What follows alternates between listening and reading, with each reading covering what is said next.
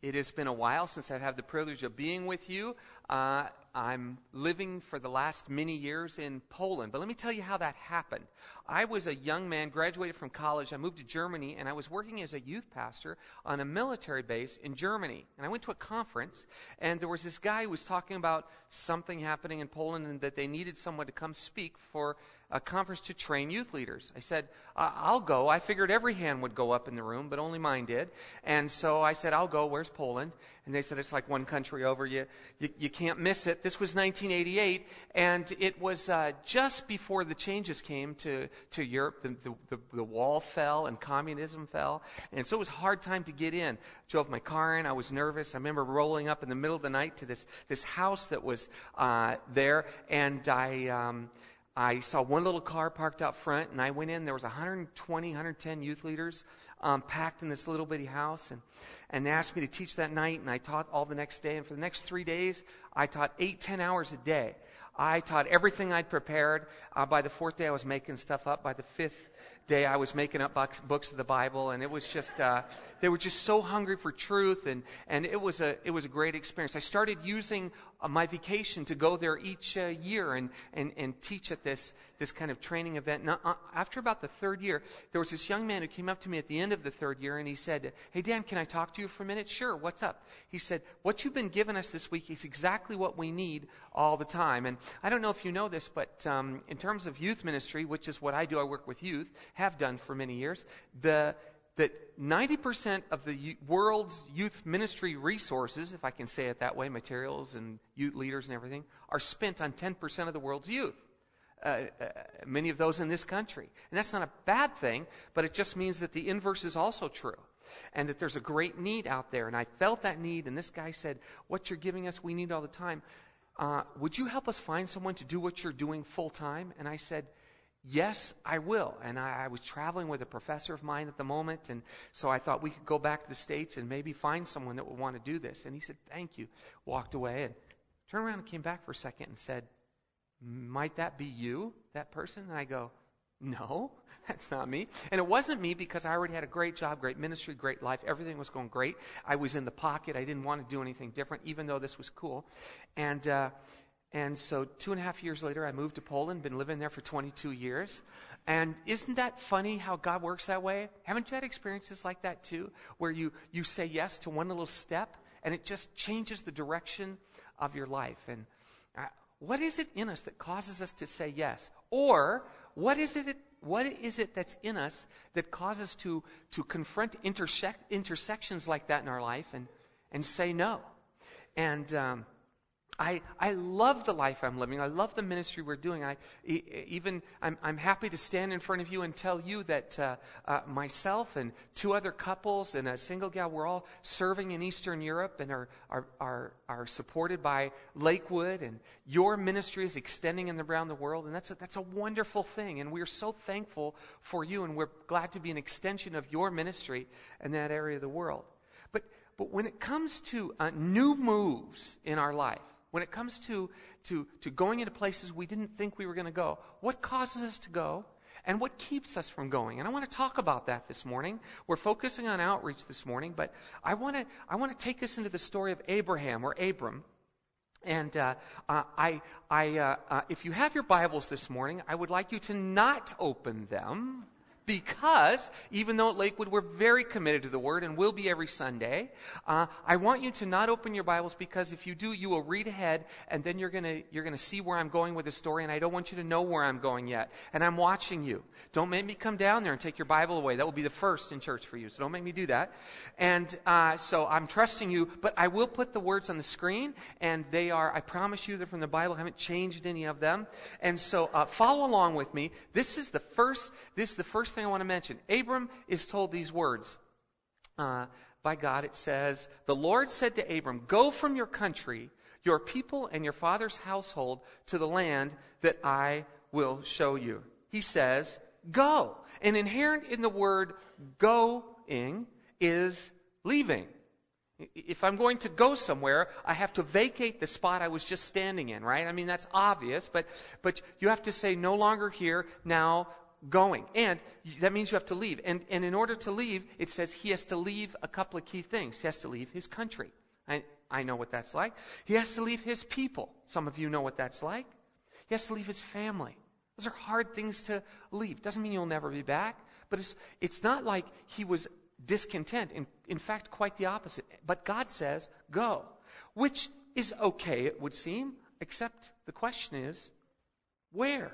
Where?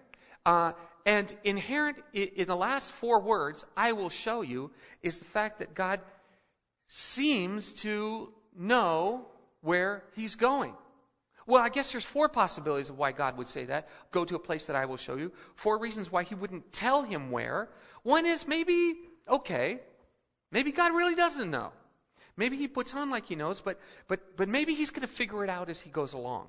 You know? Maybe God has a few of the pieces, but He doesn't have all of them. Maybe that explains some things in our lives. You, of course, hear my sarcasm. But uh, uh, uh sometimes it feels like, God, if you had seen this coming, I would think you would have pushed me in different directions. You know? You've missed a couple of key pieces. So maybe God doesn't know what's, what's going on. Um, uh, and, or maybe, maybe He's messing with you. You know? Maybe he's just kind of a cosmic killjoy and he's having a lot of fun at your expense. He's orchestrating this giant Easter egg hunt where he knows where the good stuff is, but he's not going to tell you. He's going to let you run around like an idiot trying to figure it out. And again, you hear my sarcasm. But I think you can relate to that feeling, can't you? Like, seriously? You don't want to tip your cards and tell me where this is all going? And, um, and some of you, some of you uh, organized folks, this is particularly frustrating to you that God doesn't tip his cards on the front end and tell you where he's going. But he does say go. If he didn't say go, it wouldn't be that bad. But saying go and not telling you where, and then doubling down and saying, but I know where you're going, but I'm not telling you. Uh, so that, that, you know, it f- feels like a masochist. It feels like an unkind God. Kind of violates uh, what we understand about his character.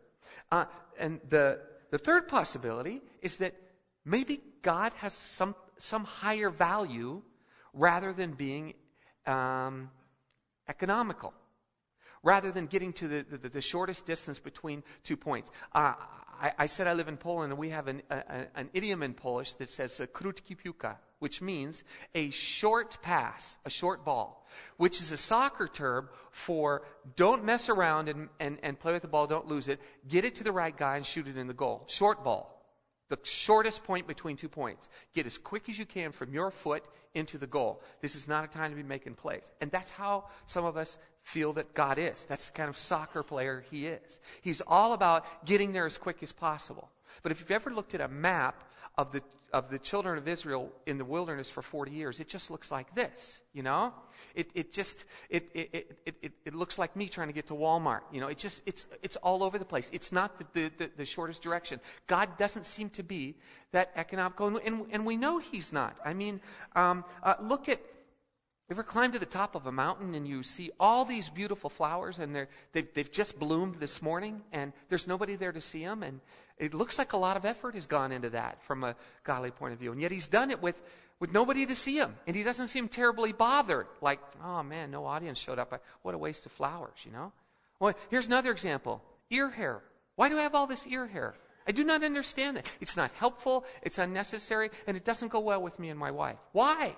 Why is God putting ear hair, why hair here? It's unhelpful. Uh, you hear my sarcasm, but well, there's so many directions where God is, is not economical. You know? It seems like he's wasteful. Or if we want to be positive, he's extravagant. Why? Why isn't he more, why doesn't he get to the point and, and, and, and deal with it? What, what else is going on? What is in his agenda that, that, that allows that to happen? When I was flying here yesterday, I was flying uh, over Kansas. I was coming from Colorado, and, and there was this, this incredible um, sun, sunrise. And, and there's no people in Kansas. Why? Well, why waste a gorgeous sunrise on there? There's nobody there. So um, uh, that, but God sweetens the deal. Wait a minute. He's not going to tell him where he's going, but he does say this. He gives him this promise. Uh, he says, "I will make you into a great nation, and I will bless you." I will make your name great, and you will be a blessing. I will bless those who bless you, and whoever curses you, I will curse. Kind of like that part. And all peoples of the earth will be blessed through you. So he says, good things are going to happen with you. I'm just not going to tell you where exactly, how, and who. Uh, you know some of the stories, the, the big act of faith with, with him and his wife getting pregnant, and that's all the real fun stuff. We're not going to talk about that this morning, but it's, it's, it's, he doesn't tip his cards for Abraham. So, the next verse says, Abram left. It says he left. And when you look forward into the book of Hebrews, it talks about why he left, why he took this challenge. It says this By faith, Abraham, when called to go to a place he would later receive as his inheritance, she didn't know where that was, he obeyed and he went even though he did not know where he was going. I'm belaboring that point because I think you know how that feels. I'm guessing that in your life there have been things that you knew God was asking of you, but He wasn't giving you the clear end goal. He wasn't giving you the confidence that everything's going to work out okay. It's all going to be all right. Except that He said, I'm okay, and you can trust me. And that was the case with Abraham. But he doesn't choose to tell him. In fact, is it possible that some of you are facing something right now in your life and you know, you know God is good, but in your feeling side, you're like, I've got to have more information before I take that step. GPS coordinates, something, a silhouette of what it's going to look like. I got to have some more information. And when we say more information to God, often what we mean is a guarantee.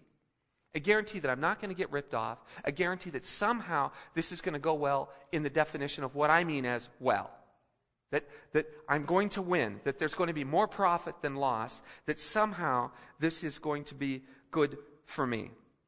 And, uh, and now we, we, we fast forward into the story, and uh, God is rescuing him from this difficult situation with a bad Pharaoh. He has this, this, this whole gorgeous, gorgeous wife problem, and, uh, and then they end up having to move again. And here's what the verse says From there he went on towards the hills east of Bethel and pitched his tent, with Bethel on the west, Ai, Ai on the east. There he built an altar to the Lord. He called on the name of the Lord, and Abraham sent out and con- continued towards Negev. He's on the road again, still not getting to where he knows is the right place. Still not getting to the place.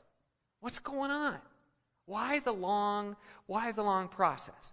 Well, um, I'd like to stop right now and have a little intermission in the middle of this sermon. This is going to be very odd for you. Stay with me. I'd like to play a little game. This is the problem when you let somebody who works in youth ministry preach. This is what happens. So I like to play a game. And, and, and, Josh Johnson, you come up here and help me for just a second. I'm going to have you participate in the game. And your goal in this game is with somebody next to you. I want you to get as many points as possible in one act. Okay? And here are your choices. You are each going to hold up a finger. So uh, Josh and I are going to demonstrate this. But I'm going to count to three, one, two, three, and then you're going to hold up a finger. And you're going to choose between three plays. Play number one is is both of you get 10 points if you choose that, but if one of you chooses it, the person who chooses that get minus 2 points. Or if you hold up two fingers, it's play 2, you both get 5 points if you both do that. If one of you does that, you get only 3 points. See, there's a little strategy involved here. Some of you, you numbers people, you're liking this. You're going, yep, I got this down. Play 3, both 1, only you 5. Now you got to make a decision what your play is going to be. You don't know who your partner is yet. And in a minute, I'm going to have you choose a partner, but you cannot communicate at all. You can't tell them what you're going to do. No winking. If, if it's somebody you know, do not help. And you want to get as many points as you can. So we'll try this. Do you understand the game? Josh, you ready to try? Okay, ready? One, two, three. Okay, so you chose one point. You chose play one. So you get, you get minus two. You are not so smart. And I chose plays two. So, uh, I only get three points. Had you chosen play two, we would have gotten five. So you screw, you screw. Okay, so I would like you to stand up right now, all right? And uh, do not talk to anybody. Josh, hang on one second. And, uh, and I'd like you to turn the person next to you, preferably the one that you know the least on your right or your left, but it doesn't matter, okay? Just whoever's there. If it's your, if it's your spouse, that's okay, but don't be nice to them, okay? All right. Here we go. You ready? One, two, three. Okay. Tell, now add up your score, figure out who won. The person who won, raise their hand. Or if you tied, raise your hands. Okay, very good. Now turn to somebody else, the guy behind you who looks like an easy mark, or the person in front of you, and let's try it one more time with a stranger, as many points as you can get. Are you ready? One, two, three. Okay, so who won? Raise your hand, do the math. Okay, you can go back. Thanks, Jim. All right. Now what I would like you to do is sit back down.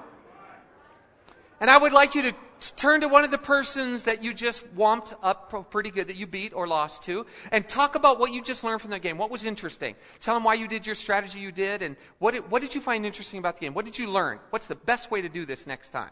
So talk about your strategy with the person next to you for just a minute. Figure out what you learned.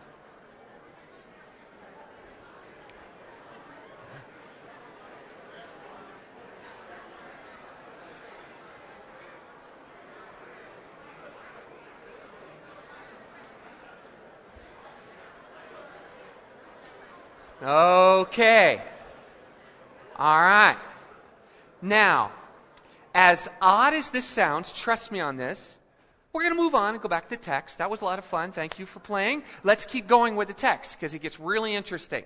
So trust me.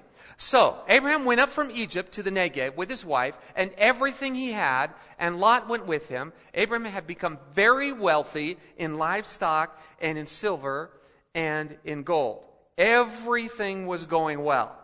And the thing is, we, it's, it's so nice when everything goes well, when the livestock produce, when the business goes well, that's wonderful. But it produces a whole different set of problems. A little hard to whine about those, but it does produce a whole different set of, of, of problems. Matter of fact, here's one of the problems that it produces. Now, Lot, who was moving with Abraham, was his nephew that he brought along from the beginning, also had flocks and herds and tents, but the land could not support them while they stayed, to, while they stayed together, for their possessions were so great and they were not able to stay together. It's, it's, it's a problem. Remember Fiddler on the Roof, Reb Tevye, and he's singing, If I Were a Rich Man. You know, and he goes on with his song and he talks about, uh, he talks about how uh, I, I, I, I, I know riches is a curse, but I, I wish I could have that curse for a little while, you know? And, or like I was, uh, I love country music. When I'm back visiting the States, I, I look around for country music and there's this song about, uh, Money won't buy you happiness, but it can buy you a boat. Have you heard that song? You know, if you haven't heard that, you really that'll bless you today. You need to find that song. It's shallow, but it's so cute. And uh, and that's true. You know, money is the root of all evil, but it can buy you a boat. You know, it's there's something. It, it, it, it causes problems, but I'd like to have those problems for a while. Well, they have this problem. Okay, they, they have so much stuff that they can't survive on the same amount of land. So what do you do? What do you do with that with that uh, with that dilemma? And uh, so here's, here's what it says. Next verse. It says, And quarreling also arose between Abram's herders and Lot's. The Canaanites and the Perizzites were also living in the land at that time. So not only do they have domestic problems, but the guys are nibbling on the outside are dangerous too. You know, you got the other guys that are looking at their stuff going, we got to get it. So this is a very unstable situation, all caused by success, which is interesting. So Abram and his lot are feeling success. But Abram at the same time is not where he's headed. Even though it seems to be pretty good, flocks, herds, money, they, they're not, he's not where God told him he would be. So what do you do? What do you do when there's that kind of, uh, uh, kind of situation? So Abram comes up with a logical solution, which is, you can almost picture what he's going to say. So he says this. So Abraham said to Lot, let's not have any quarreling between you and me. Sounds like kind of a Minnesotan. Let's not have any quarreling between you and me or between our herders and mine, for we are close relatives.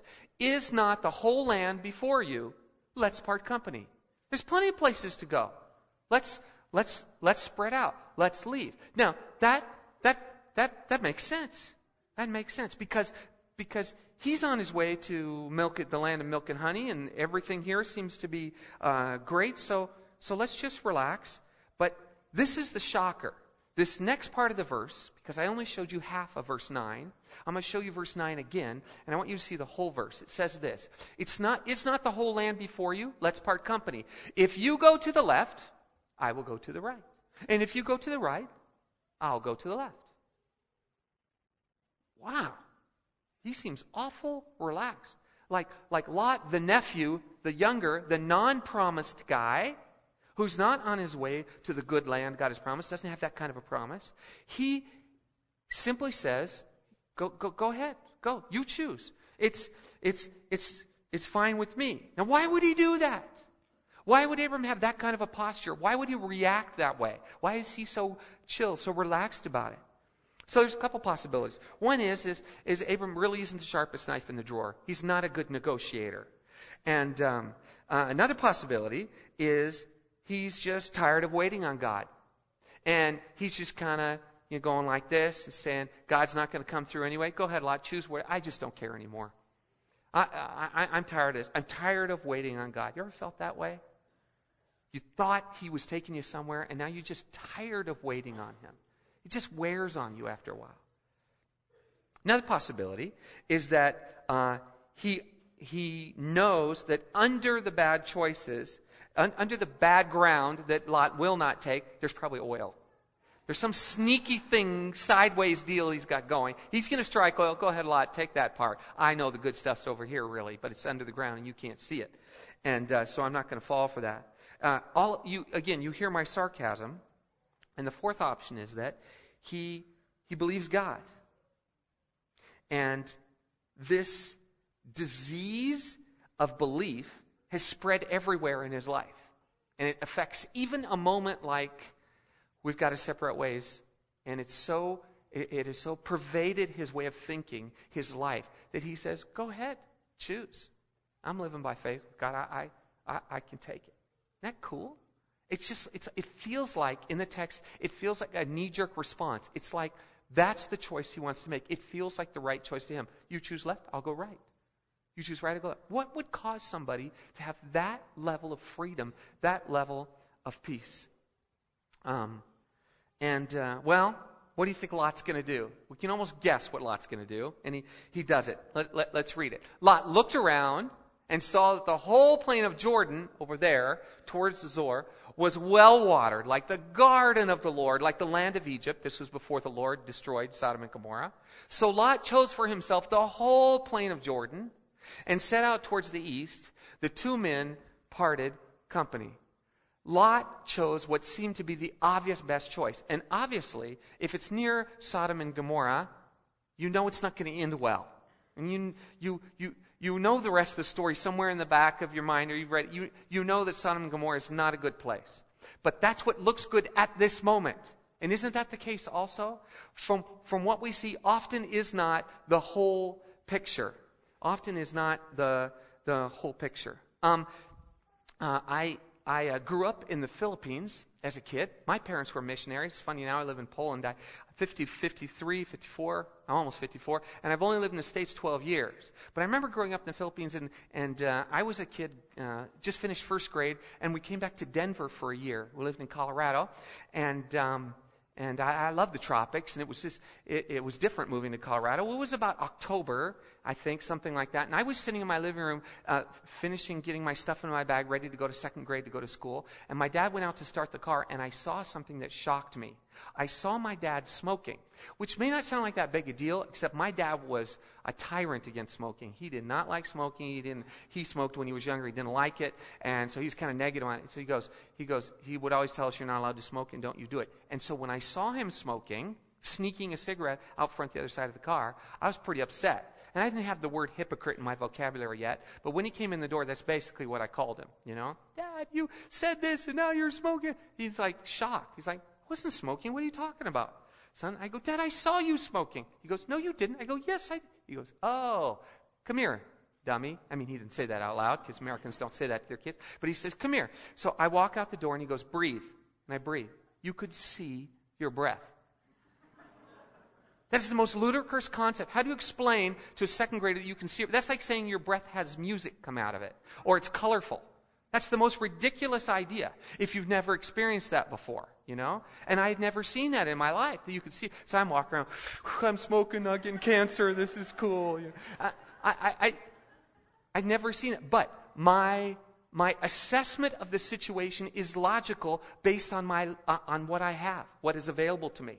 And that's how Lot was. He's looking at the options and he's going, ugly, beautiful, not thinking Sodom and Gomorrah, not seeing the smoke, you know, not seeing the, the breath. He's just going, that's the beautiful spot. Of course, he's going to take the, makes sense. And Abram is like, choose.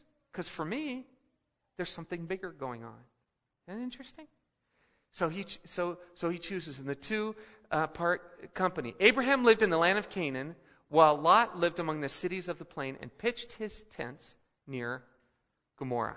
And if you read, later, read further on, which we won't, you're going to see that that does not end well. My question really this morning is how could he do that?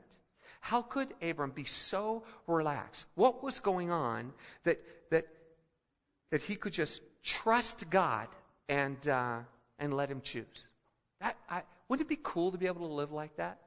To just choose? Well, I want to suggest that there are four, there's much, much more, but I want to talk about four lies that we believe that keep us from doing that that keep us living like that, that cause us to go, I will choose first, and then you, nephew, can have whatever's left. That's usually our posture. Uh, and so these four lies is what causes us to do it. Here's the first lie. Lie number one. God cares for all, us all in general, but I am the only one I can trust to take care of myself.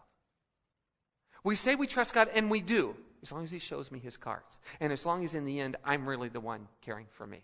I'll let Him help out, but I've got to be the one caring for me. And therefore, when the, when the, uh, when the crossroads comes and you're making a decision being, between you losing and them winning, what, what number do you play? Do you play the two? Do you play the three? Or do you play the one? Because the one is, if I play the one and you play it, everything goes right, the stars align, we all get 10. But if I play the one and you choose the good stuff, I get minus two. I, I lose. So I learned very early on better not play the one card because that guy. And uh, I, I, I, I, I'm the only one I can really trust. If I, if I play the one, I'm trusting you to play the one. See? It really, you're trusting God. So we don't. Um, a number of years, uh, two years ago, I uh, was at a conference with a fellow named Benjamin from India, and he was talking about churches being planted all over India.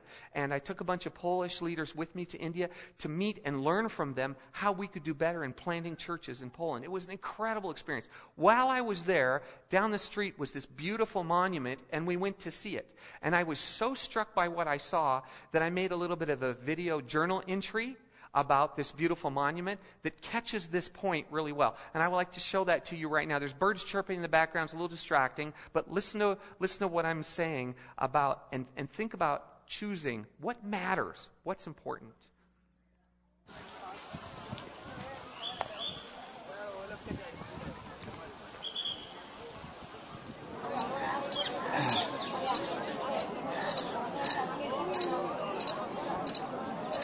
So here's a man who inherits the um, the kingdom from his father.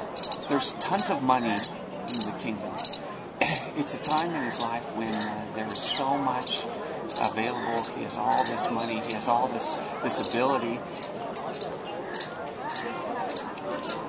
and because he's a young wild man and he didn't have to earn the um, the kingdom, he he focused uh, a lot more on his own personal life. He started thinking about himself.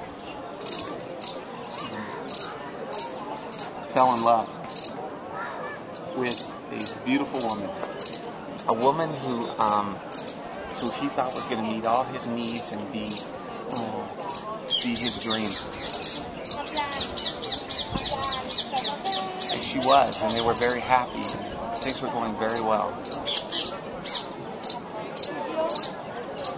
And she bore him children. One, two, three. Thirteen, in fact. He was very happy with his children, very happy with his wife. But in the process of childbirth of their last child, she died. I think about somebody birthing 13 children, and I would die too. So he was heartbroken, absolutely sick. So he decided to build uh, a monument to honor her. But as he planned the monument, his plans got bigger and bigger. And he, he, he, pictured how cool it would be if it was just this, this, this amazing structure. Uh, and so he built the Taj Mahal. I don't remember the details, but it took 20 years, hundreds of men working all the time to create that Taj Mahal. They were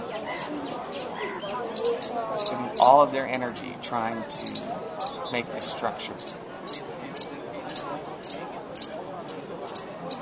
The idea was to bury her on the inside so that everyone would know of his love for her. The thing that I find interesting is what happened afterwards. He didn't have much energy left to run the kingdom. He didn't have much um, focus on the city or on the next door or on the kingdom. His life was lost in the love of this woman. Which, if you're a woman, sounds very romantic, doesn't it? How many of you ladies would love it if your husband would build something like that uh, to honor you? Raise your hands. Uh, yes. But he was holding on. He was holding on to something that was.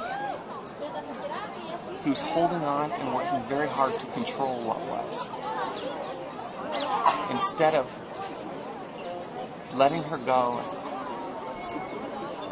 rejoicing in her memory, he, he just kept holding on. He built this beautiful mausoleum for her, but she never experienced it. It, it, it meant nothing to her.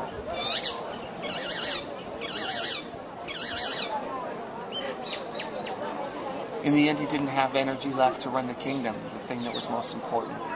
In not very many years uh, after the mausoleum was completed, he started to lose control of his kingdom. Resources were depleted, spent. Energy was gone, focus, and soul to run the kingdom.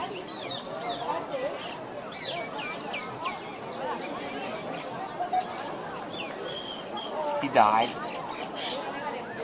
He was buried right next to her. Now he has what, what he wants, but he's not there to enjoy it. And, and, and the thing I take away from that is how, how hard and how desperately we, we attempt to hang on to something that mm, something that was. It's like it's like you can't trust God that there's going to be something better. So so so we enshrine that that that what is. It's sad really when you when you think about what could have been. When you think about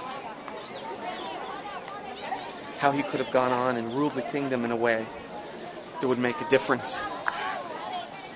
But instead of doing that, he spent all of his energy, all of his time, all of his resources on holding on to what was past. It's, it's that you can't trust God to be really, really good. He gives you a little, but once you get it, you better hold on. And when those uh, uh, decisions come, where do I look out for myself or do I play the one? Better look out for yourself. Like a monkey with bananas, you know?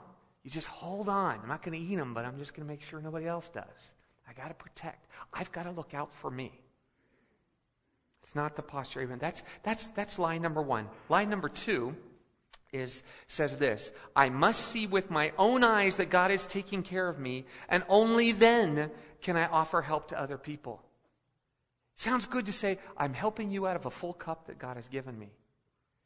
That isn't a requirement. God says, go to a land I promised, and in the process, be kind a lot.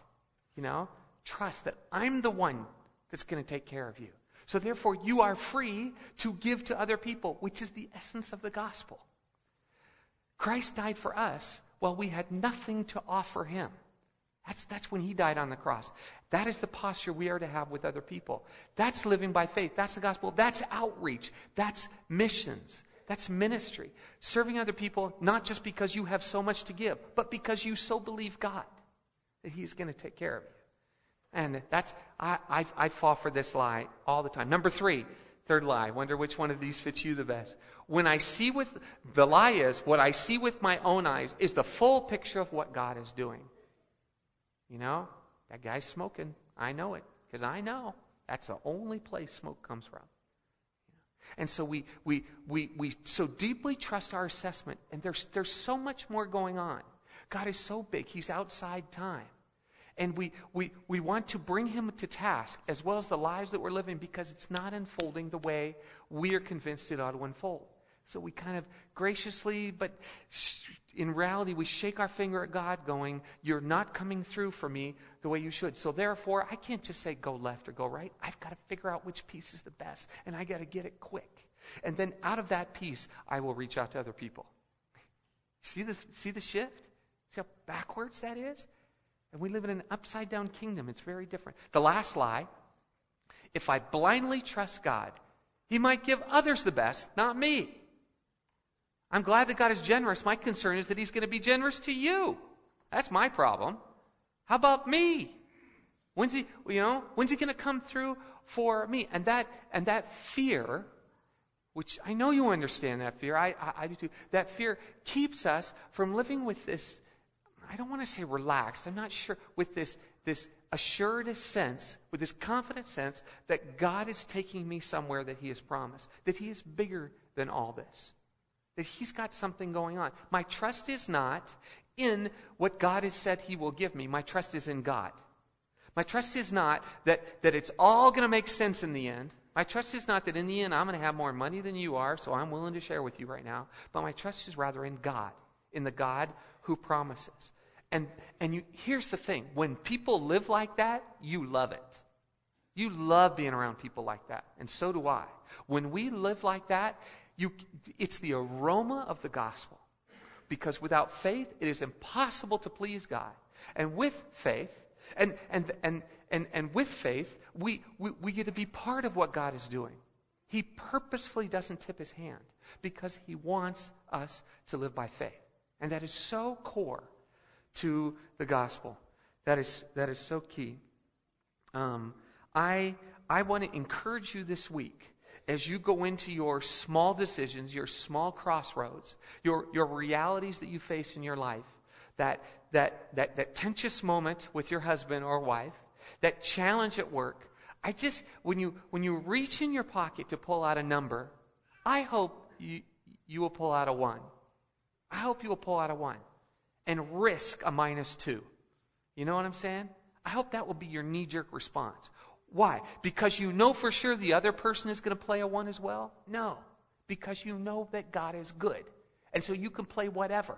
Because he goes left, right is going to be great. God's got good for you. He goes right, left is going to be great.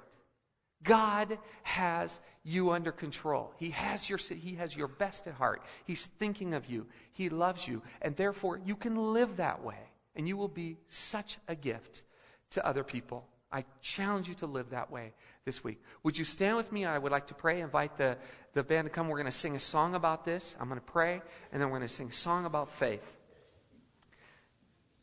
Pray with me, will you? Heavenly Father, as we go into this week,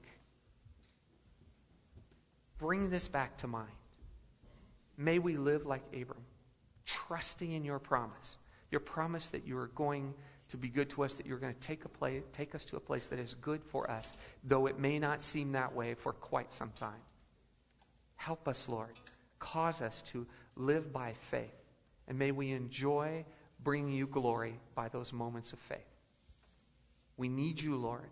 We want to go to a good place. But more than anything, we're going to trust you and live that way. Thank you for your word this morning, for your kindness to us. Amen.